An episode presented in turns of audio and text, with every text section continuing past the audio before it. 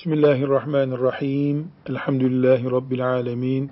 Ve sallallahu ve sellem ala seyyidina Muhammedin ve ala alihi ve sahbihi ecma'in.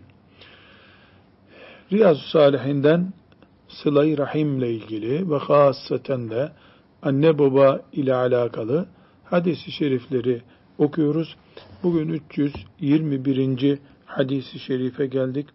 Allahu Teala'dan bereketini, ihsan buyurmasını ve bu hadis-i şeriflerin gereğiyle yaşamayı bize nasip etmesini dileyerek başlıyoruz. Salih Hafız'ım 321. hadisi şerifi okuyalım bakalım sallallahu aleyhi ve sellem Efendimiz ne buyuruyor? Enes radıyallahu anh'ten rivayet edildiğine göre Resulullah sallallahu aleyhi ve sellem şöyle buyurdu. Rızkının çoğalmasını ömrünün uzamasını isteyen kişi akrabasını kollayıp gözetsin. Bir daha oku rızkını. Rızkının çoğalmasını, ömrünün uzamasını isteyen kimse akrabasını kollayıp gözetsin.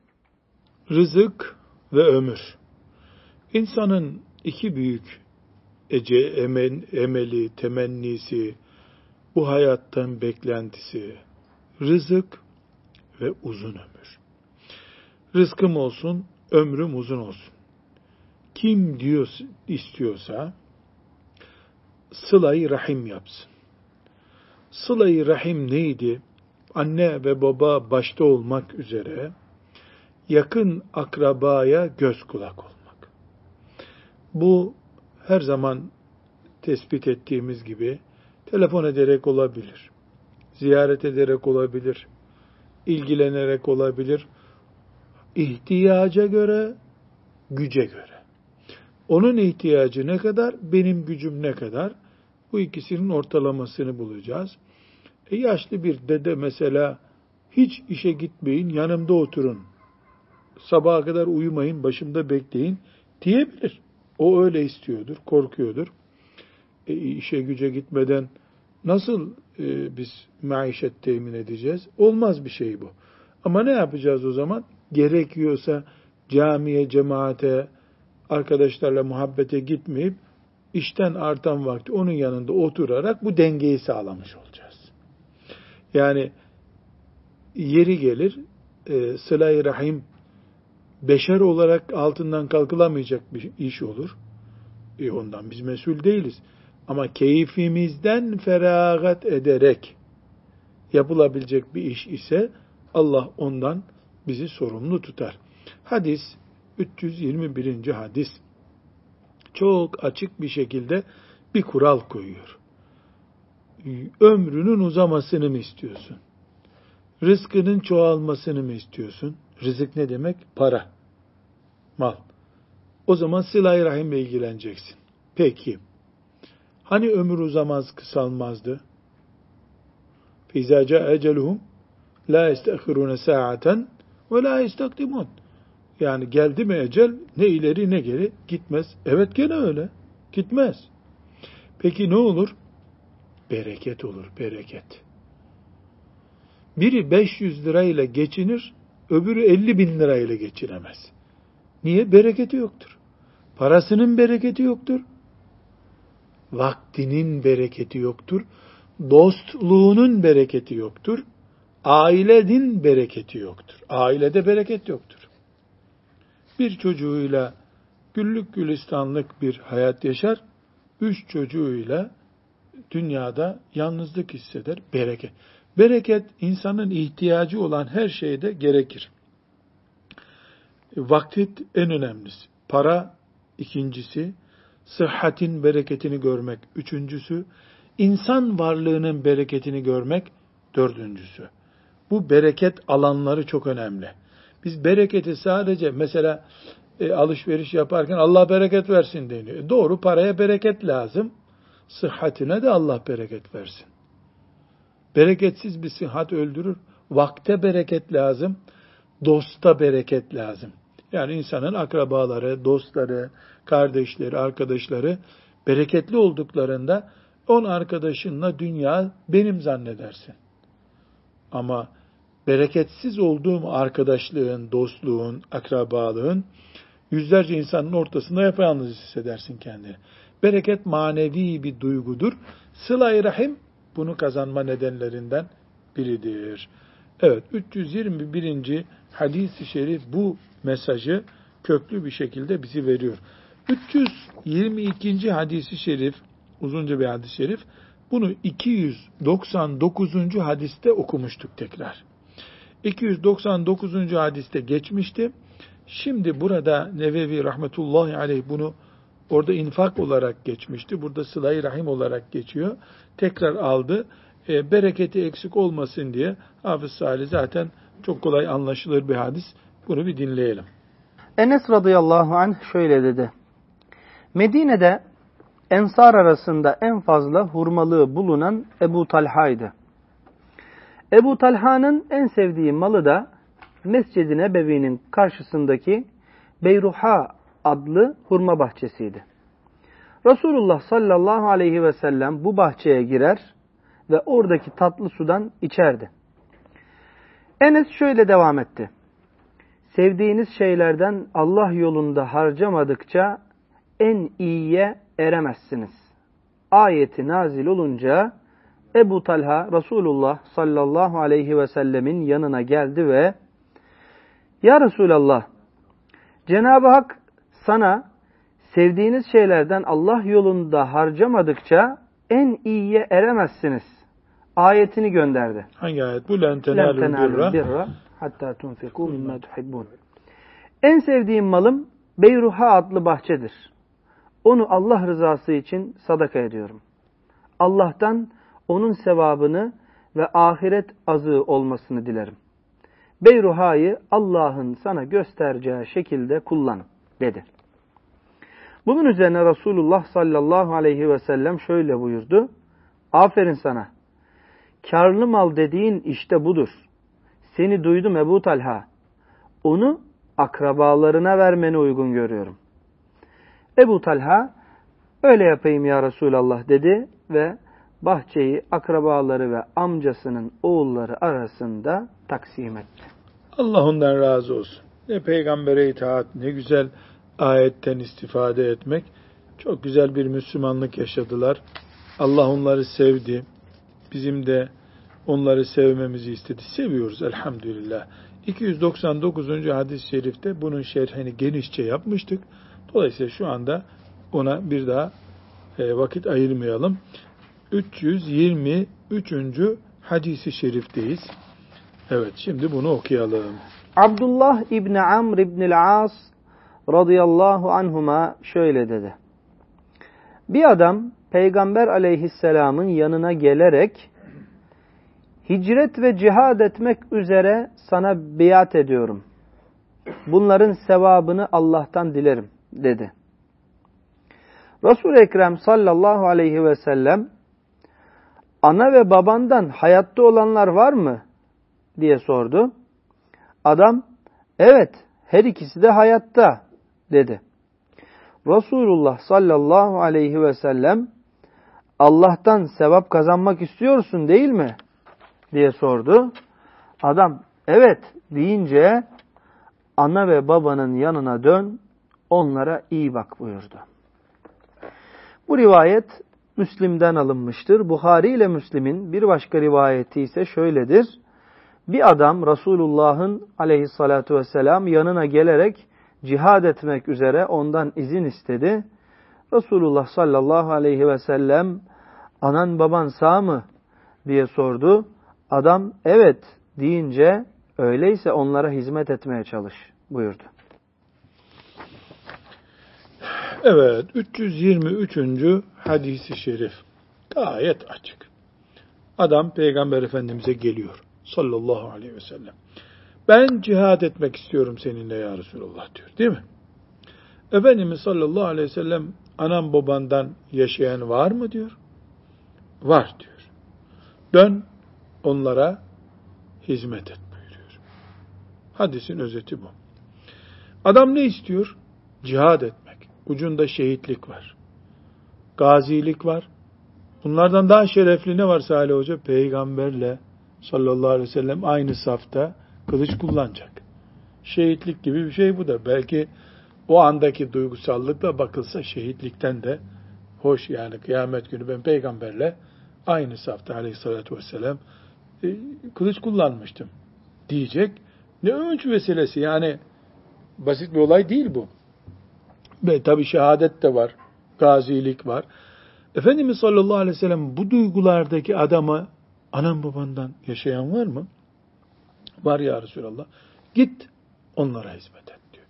Hoca efendiler bu son cümleyi öyleyse onlara hizmet etmeye çalış cümlesinin Arapçası nasıl? Fefihima fecahid. Fefihima fecahid. Sen git cihadını onlarda yap. Git cihadını onlarda yap. Yani ben seninle cihad edeceğim.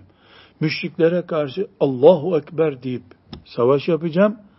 Sen annenin babanın yanına git diyorsun ya Resulallah ve bir de bunu cihadın onlarla yap diyor. Bunlar ilk etapta ne anlaşılıyor? Demek ki Resulullah sallallahu aleyhi ve sellemin yanı başında müşriklere karşı kılıç kullanmak nasıl peygamberin lisanında cihadı olarak anılıyorsa anne babaya hizmet etmeyi de Allah ne kabul ediyor? Cihad kabul ediyor. Biz ise cihat deyince ne anlıyoruz sadece? Çanakkale anlıyoruz. Hayır, Çanakkale'nin bir köyünde 1915'ten 100 sene sonra 2015 yılında o köylerden bir köyde bir annenin hizmetini yapmakta nedir? Cihattır. Resulullah sallallahu aleyhi ve sellem gayet açık Bukhari ve Müslim'in hadis-i şerifinde bunu söylüyor. Peki, burada şöyle bir soru çıkabilir. Yahu ümmeti Muhammed'in büyük menfaati olan vatan müdafaası mesela, Medine-i Münevvere'yi müdafaa etmek gibi bir işle bir nenenin, bir dedenin abdest suyunu vermek aynı olur mu ya? Belki de hiçbir hizmetleri olmayacak. Otur oğlum burada bana çay yap diyecek. Onunla Medine'yi müdafaa etmek aynı olur mu? O zaman diyoruz ki evet. Bunlar aynı değil. Ama cihad farz-ı kifaye bir ibadettir. Ne demek farz-ı kifaye bir ibadettir? Yani Allah Celle Celaluhu Medine'yi savunun. Ey Müslümanlar buyurmuştur. Çocuklar, kadınlar, ihtiyarlar, gençler herkes gidip Medine'nin önünde savunma mı yapacak? Hayır. 500 kişilik bir mücahit grubu çıkacak Medine'yi savunacaklar. Allah'ın farz bir emri ama kifaye. Yani bunu orada 500 kişi yaptı mı diğeri kurtulur bu işten. Bu emirden. Niye? Allahu Teala bu işi emrediyor. Bu topluca yapıldı mı bitti bu görev. Buna farzı kifaye diyoruz. Peki Ahmet Bey'in babası ve annesine hizmeti farzı ayindir. Onun görevi. Medine'yi Müslümanlar savunacak. 300-500 kişi. Çanakkale'yi erkekler savunacak diye bir kural kondu. Erkeklere farz oldu o. E, Ahmet'in annesine ve babasına hizmeti ümmeti Muhammed'in görevi değil ki. Kimin görevi bu? Ahmet'in görevi. Ona farz-ı ayın. Fakirlere yardım, zenginler yaptı mı kurtulduk. Ama öğle namazını herkes kendisi kılacak. Anasına babasına herkes kendisi hizmet edecek. Bu zat Peygamber sallallahu aleyhi ve selleme gelip Ya Resulallah ben seninle cihad etmek istiyorum dediğinde bir baraj sorusuna takıldı. Neydi o? Anan baban duruyor mu? Duruyor. Kime bıraktın onları? Kimseye yok. Sen ümmetin farz-ı kifaye görevine geldin. Farz-ı ayın görevin duruyor senin. Demek ki bu ümmetin yaptığı işlerde bir sıralama var. Farz-ı ayın iş varken farz-ı kifayeye geçmiyorsun. Farz varken vacibe geçmiyorsun. Vacip varken nafileye geçmiyorsun. Haramlar burnunun dibinde dururken mekruhlarla uğraşmıyorsun. Bir sıralama olacak. Mesela bir evi yaptık. Çatısı mı önemli, boyası mı önemli Talha Hoca? E, kış günü çatısı olmayan evin boyası olsa ne olacak, olmasa ne olacak? Değil mi? Boya olmasa da evde oturulur. Ama çatısı yoksa yağmur kafana yağacak. Güneş kafana vuracak. Demek ki bir sıralama var. Ev dediğin şeyin veya hayatta herhangi bir şey. Yani ekmek. Ekmeğe tuz lazım mı? Lazım. Tabii siz ekmek pişirmediniz şimdi. Hasan Hoca bunlar ekmek pişirmedi sen kusurlarına bakma. Hiç hayatta ekmekte tuz ne arıyor diyorlar. Tuzsuz ekmek olmaz. Hastalar için olur. Ama tuz olmasa da ekmek pişer. Buğday olmasa ne pişireceksin? Buğdayın yeri yüzde 99, tuzun yeri yüzde bir. Hamur yapmak için suya olan ihtiyaç, mayaya olan ihtiyaçtan yüzde 99 daha fazla. Çünkü mayasız ekmek şişmez ama gene yenir. Bir şey olur o. Poğaça gibi bir şey olur mesela. Ama su olmasa nasıl hamur yapacaksın? Fırına atarsın buğdayı, öyle çürür çıkar oradan, donar çıkar. Onun için bir sıralama var Allah'a kulluk yaparken. Bu sıralamayı bozduğun zaman kesinlikle Allah'ın rızasını kazanamıyorsun. Bu zat anne ve babasını bıraktı, farz-ı ayin bir görev o. Çünkü bir evlat kim hizmet edecek bu anneye babaya? Mahalleliler. Mahallelinin görevi değil bu. E cihatta adam var. Ama yarın öyle bir olur ki sen o cihada katılmasan, mesela Medine müdafaasına katılmasan Medine düşecek. Anayı babayı bırakarız. Çünkü farz ayin o oldu bu sefer. Evet. Bu hadisi şerif bize bir şey daha öğretiyor. Cihat ne demekmiş meğer ki? Nefse zor gelen her şeyin adı cihatmış. Onun için Efendimiz sallallahu aleyhi ve sellem ben seninle silah kullanıp cihad edeceğim diyene fefihime fecahid. Git anan babanın cihadını yap buyurdu. Çünkü anaya babaya hizmet etmek de cihattır. Bundan ne anlaşılıyor? İnsanlar zannediyorlar ki anne ve babama anneler gününde çiçek, babalar gününde de bir kravat aldım mı? Eh deme ya. Ashab-ı kiramdan sonraki en iyi Müslüman. Bir de anneciğim nasılsın diye Whatsapp'tan bir mesaj atarsın. Kadın da bir şey geldi zanneder, kargo geldi zanneder. Dinimiz böyle bir şey emretmiyor. Bu kadar kolay değil. Hele yaş arttıkça, senin de yaşın arttıkça, sen onların çocuğusun, senin çocukların var. Senin çocuklarının çocukları var. O seni hala 10 yaşında çocuğu gibi görüp emrediyor. İşte imtihan burada. Analık, babalık imtihanı bu. Evlatlık imtihanı bu. Ölmeden anne ve baba veya sen bu imtihan bitmediği için Efendimiz sallallahu aleyhi ve sellem git onlar hakkında cihat et buyuruyor.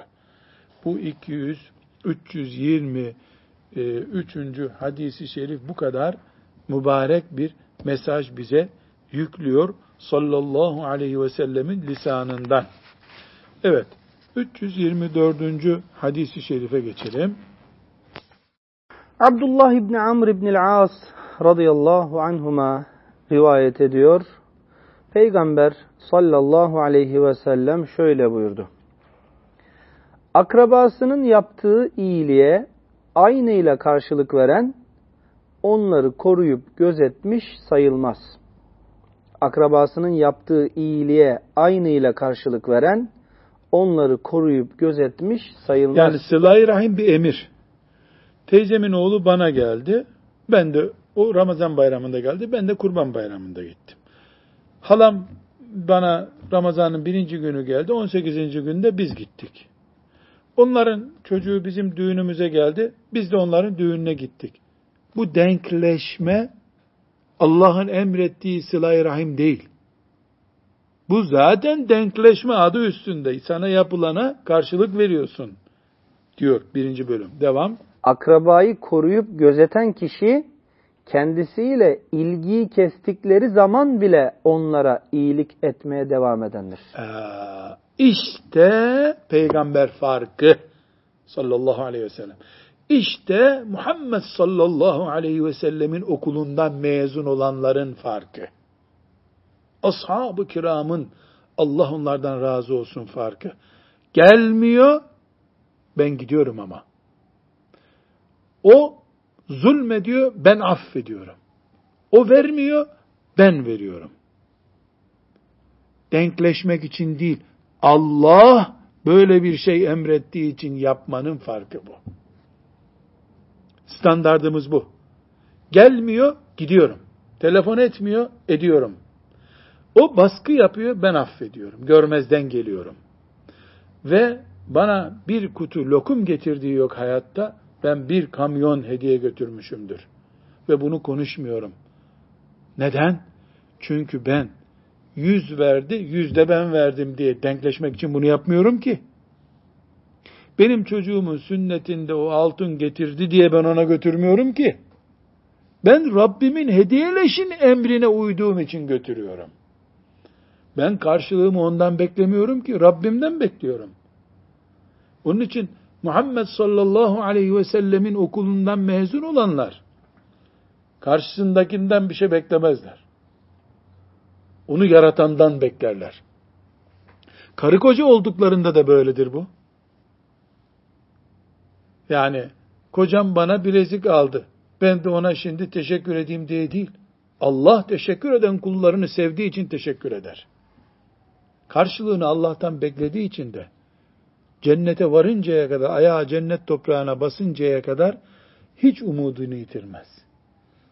Eğer insandan beklersen, esnediği zaman insan, eyvah uyuyacak, beni unuttu diye ağlamaya başlarsın. İnsandan bekleyen, faniden beklediği için aradığını bulamaz. Allah'tan bekleyen ise her aradığını bulur. Her aradığını bulur.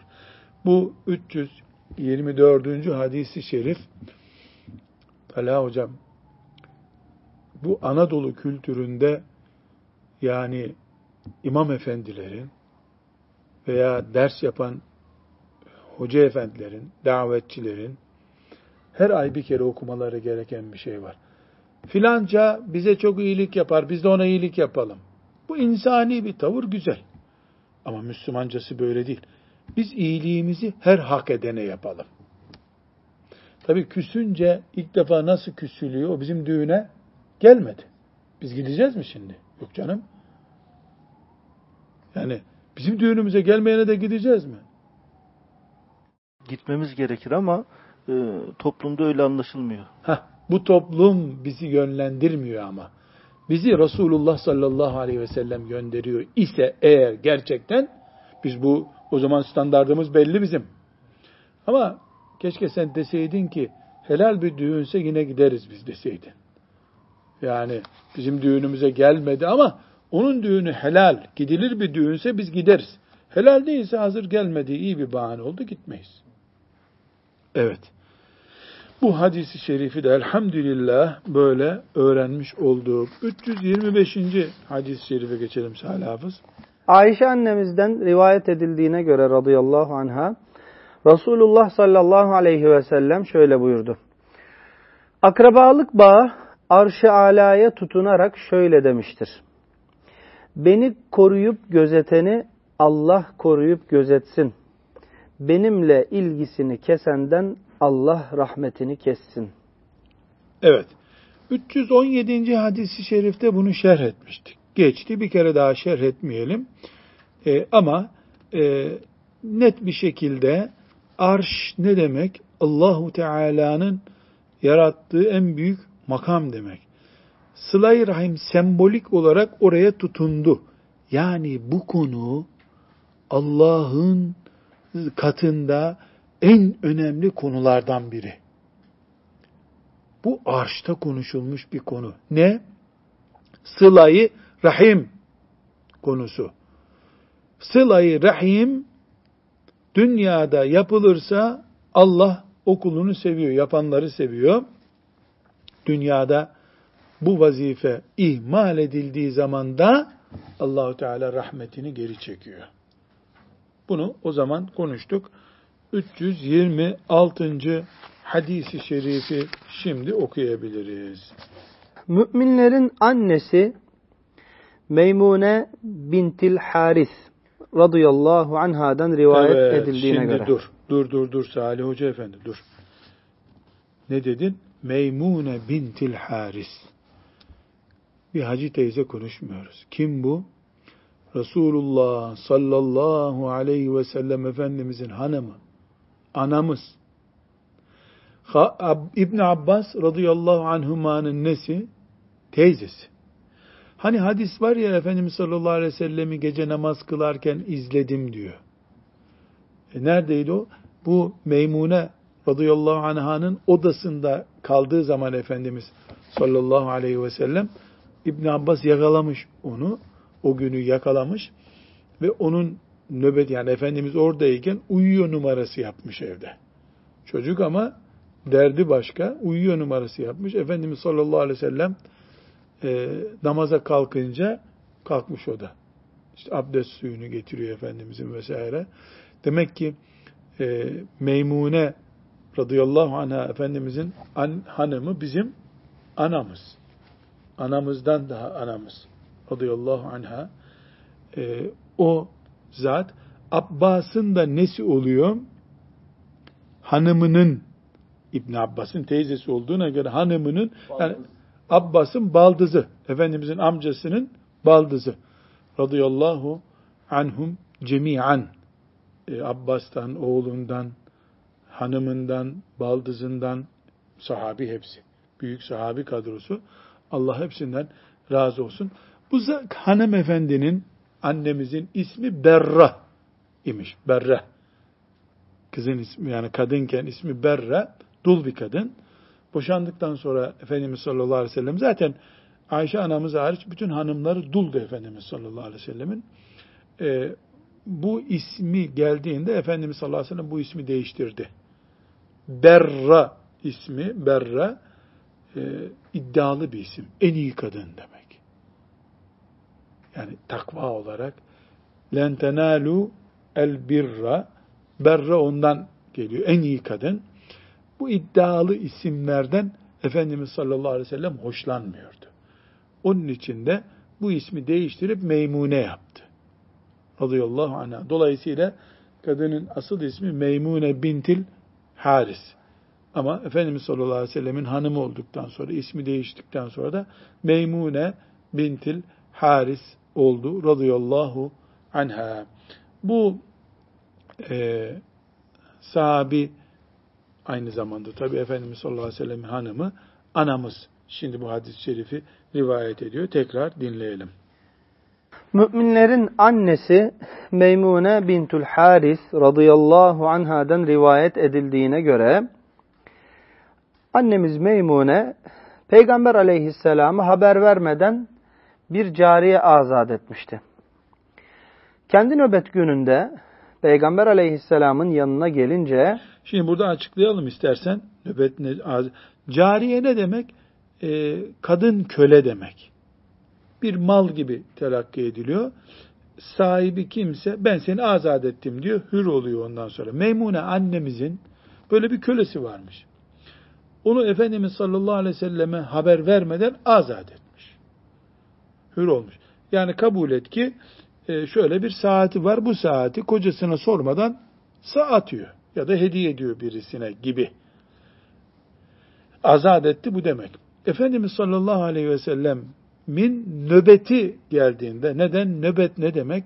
Efendimiz sallallahu aleyhi ve sellemin dokuz tane hanım evi vardı. Bunlara sırayla gidiyordu.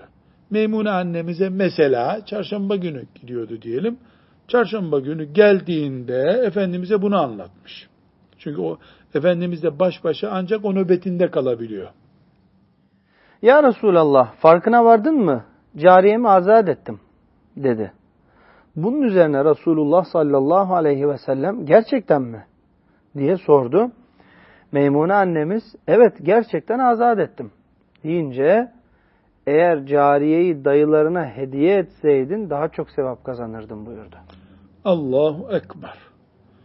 Allahu Ekber. Dayılarına verseydin. Şimdi Meymune annemizi anladık. Değil mi? Efendimizin hanımı. Cariye ne demek? Onu da anladık. Efendimiz sallallahu aleyhi ve sellemin ondaki nöbeti ne demek? Onu da anladık. Nöbet niye deniyor? Yani Efendimizin onun evine gelmesi gereken gün, gece. Onunla baş başa kalıyor. Efendimiz ilgilenmiyor herhalde evdeki görüntüyle. Hani cari yok burada diye sormuyor Efendimiz. Sormayınca ya Resulullah fark etmedin mi? cariyeyi gönderdim. E, Efendimiz sallallahu aleyhi ve sellem herhalde fark etmiyor. Gerçekten mi diyor gönderdin diyor. E ne yaptın? E, verdim sadaka verdim diyor. Dayılarına verseydin daha iyi olurdu diyor. Demek ki yanlış yaptın buyurmuyor. İyi, güzel ama akrabayı kollaman daha iyi olurdu. Bundan anlaşılıyor ki bir, ailede bütçe serbestliği var. Müslüman bir kadının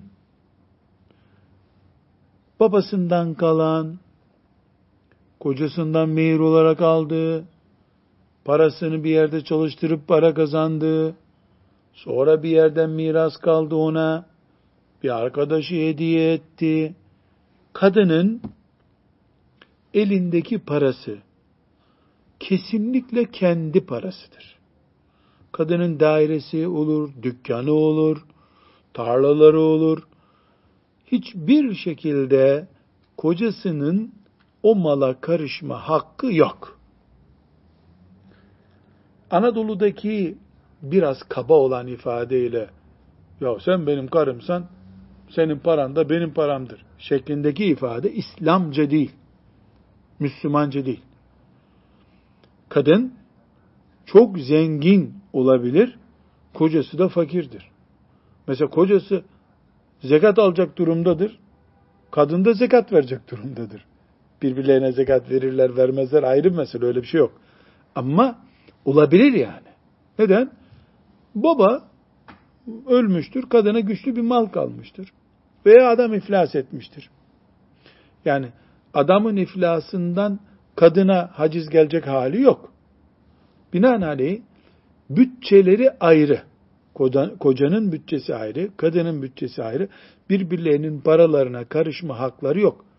Bu genel bir fıkıh konusu tabi. Burada örnek geçiyor. Mesela kadın bu parasından sadaka verebilir, ticaret yapabilir, yani kiraya verebilir. Serbest kadın bunlar. Kocasının herhangi bir şekilde malından bunları yapamaz ama. Mesela kocasının parasından alıp sadaka vermek için izin alması lazım. Ama kendi parasından istediği kadar sadaka verir, istediğini de hediye eder. İsterse helal bir bankaya koyup hesaba kapatır. Kural şöyle. Erkekle ve kadının karı koca olduklarında da paraları birbirlerinin cüzdanına karışmaz. Şimdi bu asırda gelen sorulardan şöyle bir şey anlıyoruz. Yani bir yolla kadın da çalışıyor. Onun da maaşı var. Maaşları birleştiriyorlar. Ee, Ramazan-ı Şerif'te mesela akıllarına zekat vermek geliyor. Bu zekat nasıl olacak şimdi diyorlar. E bu çok, böyle bir bütçe uygun bütçe değil. Ama şu olabilir. Şu uygun olabilir. Yani kadın çalışır. İşte 2000 lira aylık alır. O aylığı getirir, kocasına verir. Ben 300 lira işte masraf aldım kendime ihtiyacım. Al gerisi senin der. O para kocanın olur. Bunda bir dinen bir sakınca yok. Ama az bir aralarına sorun girince o paraların dökümanı çıkarılıyor. Envanteri getir bakalım diyor. Kaç aydır ben sana veriyorum. Ben vermesem araba alamazdın diyor. Hatta bunun boşanmayı kışkırtan nedenlerden olduğunu da görüyoruz. Çünkü allah Teala en iyisini bize öğretiyor. Herkesin bütçesi ayrı olsun. Zekatını ayrı versin. Sadakasını ayrı versin. O kadın kardeşine ayakkabı alacakmış. Kime ne zararı var? Ar kardeşine araba alacak. Kendi parasından alıyor. Erkek buna tenezzül etmemeli. Bir hakkı da yok zaten. Böyle bir hakkı da yok. Burada e, biz bu hadisi şerif Meymune annemiz radıyallahu anh'ın hadisi sebebiyle bunu öğrenmiş olduk. Kadının özel malı olabilir. Kocasıyla ortak kazandığı değil. Özel malı olabilir. O özel malda tasarruf yüzde yüz kadının kendisine aittir. Dinen hüküm böyledir. Kocasıyla ortak nasıl olurlar? Şirket kurabilirler. Kadın koca kanunen de öyledir zaten. Şirket kurarlar. Şirketin sonuçları yüzde on hanımınındır, yüzde doksan da kocasınındır. O da ona göre taksim olur. Zekatını da ona göre verirler. Herkes zekatını ona o şekilde verir. Tasarrufunu da o mesela şirketin yüzde onunda payım var yüzde on ben şöyle yapacağım diyebilir. Şirket nasıl yürütülüyorsa. Bu birinci mesele inşallah anlaşılmıştır. İkinci mesele burada Efendimiz sallallahu aleyhi ve sellem çok narin bir çizgi çiziyor. Keşke dayılarına bağışlasaydın diyor. Çünkü bir kadının yapacağı iyilik fakire yapıldığında adı iyiliktir. Fakir dayısına verdiği zaman çift iyiliktir. Dubleks iyilik olur o zaman. Çünkü dayı akrabadır. Akrabayı kollamak daha iyi bir görev. Buradan bir nokta çıkarıyoruz. Çıkardığımız nokta şudur. Ee, Müslüman insan akrabasına yardım etmekle görevli. Sıla-i Rahim zaten bu hadis buraya niye girdi? Sıla-i Rahim bağlantısından dolayı girdi. E, Müslüman sadaka veriyorsa akrabasını kollamalı. Öncelik olarak. E burada bir soru gelecek tabii. Ben iki öğrenci var. Biri akrabam, biri de e, akrabam değil. Kime vereceğim? Elbette akrabamı tercih edeceğim. Ama akrabam olmayan medresede hafızlık yapıyor. Öbürü de filan yerde okuyor. Ve devletten her burs alıyor. E şimdi sadece akrabamdır diye onu mu tercih edeceğim? Hayır. İhtiyaç önceliği çıktı bu sefer. Başka bir kategoriden ele aldık meseleyi. Denk olduklarında bu ihtiyaç sahipleri tercihimiz akrabadan yana. Takva açısından denk değiller. Biri haram yerlere tüketiyor parayı. Öbürü de zahide, takva bir kadın herhalde takva olan tarafa e, meyledeceğiz. Bu böyle bir sıralamayı da bu hadis-i şeriften öğreniyoruz. Burada örtülü olarak bir şey daha konuşulmalı. Hoca efendiler, Allah'a davet yükümlülüğü taşıyanlar, kendilerine soru sorulanlar, evet uygundur veya uygun değildir derken daha iyisini de yönlendirmelidirler. Meymune annemiz Efendimiz'e soruyor. Bu bir caizdir. Diyor bir defa bitiriyor işi. Zımnen o anlaşılıyor ama daha iyisi bunun dayılarına vermendi diyor. Bunu Hoca Efendi köyde, kasabada, şehirde, nerede yaşıyorsa kendisine soru sorulduğunda budur, evet deyip kestirip atabilir. Ama şöyle yaparsan daha da iyi olur demelidir. Mesela e, çok basit ve kolay anlaşılır bir örnek. Yani hoca efendi ben ikindi namazının sünnetini kılmadım. Sadece farzını kıldım. Günah oldu mu? Cevap olmadıdır. Değil mi? Kılsan daha iyi olurdu dediğinde yine aynı cevaptır ama bir puan ileriye gönderdirmiş olacaksın hoca efendiler, yön verenler yani sorulanın bir üst basamağını da gösterdiklerinde bu hadisi şerifteki ince çizgiyi yakalamış olurlar. Rabbim e, muktezası ile amel etmeyi de bu hadisi şerifler için bize nasip eylesin. Ve sallallahu ve sellem ala seyyidina Muhammed ve ala alihi ve sahbihi ecma'in velhamdülillahi rabbil alemin.